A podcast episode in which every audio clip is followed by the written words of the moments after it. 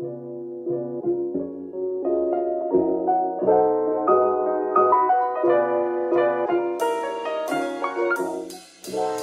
better way to start off the day other than hashtag Don't Get Weak Wednesday with special guest Stacey A. Cross from the Comfort Killers.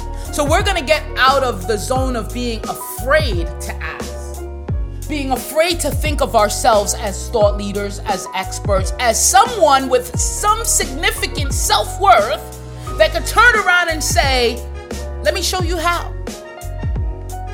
That's it.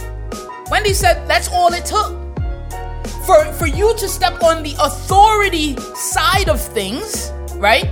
All you got to do is add, say to people, "Let me show you how."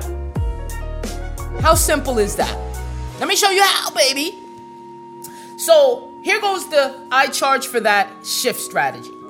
Number 1, and I'm to give you 3 out of the 5, and you got to go pick up her book cuz there's so many nuggets in here and uh, I'll go through at least a couple of the chapters with you so you can see how much nugget you're gonna get. It's a small book, it's a 90 minute read, and within that 90 minute, you can really do something as far as shifting your mindset. And I love everything that has to do with mindset. I had to shift mine.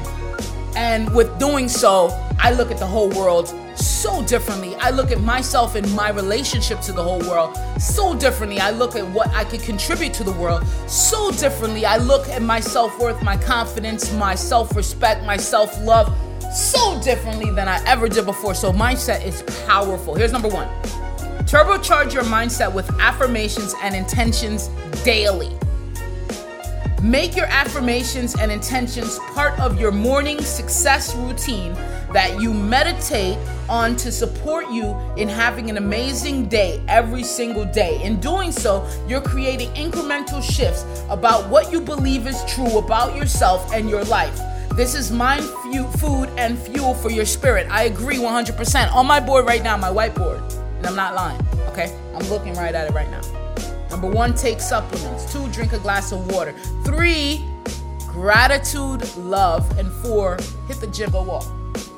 Go do something with your body. Because those four things right there is the ritual. If I could do that, for those four things in the AM, I feel better about the entire day. I feel good about myself. I've accomplished my ritual, my routine, my power hour. used to call it my power hour. I do this, man. Affirmations and as you guys know, I have a, um, a 21 af- actionable affirmations for comfort killers. It's a program. You can get it at thecomfortkillers.com right now. But affirmations are important. I agree with Wendy Y. Bailey here.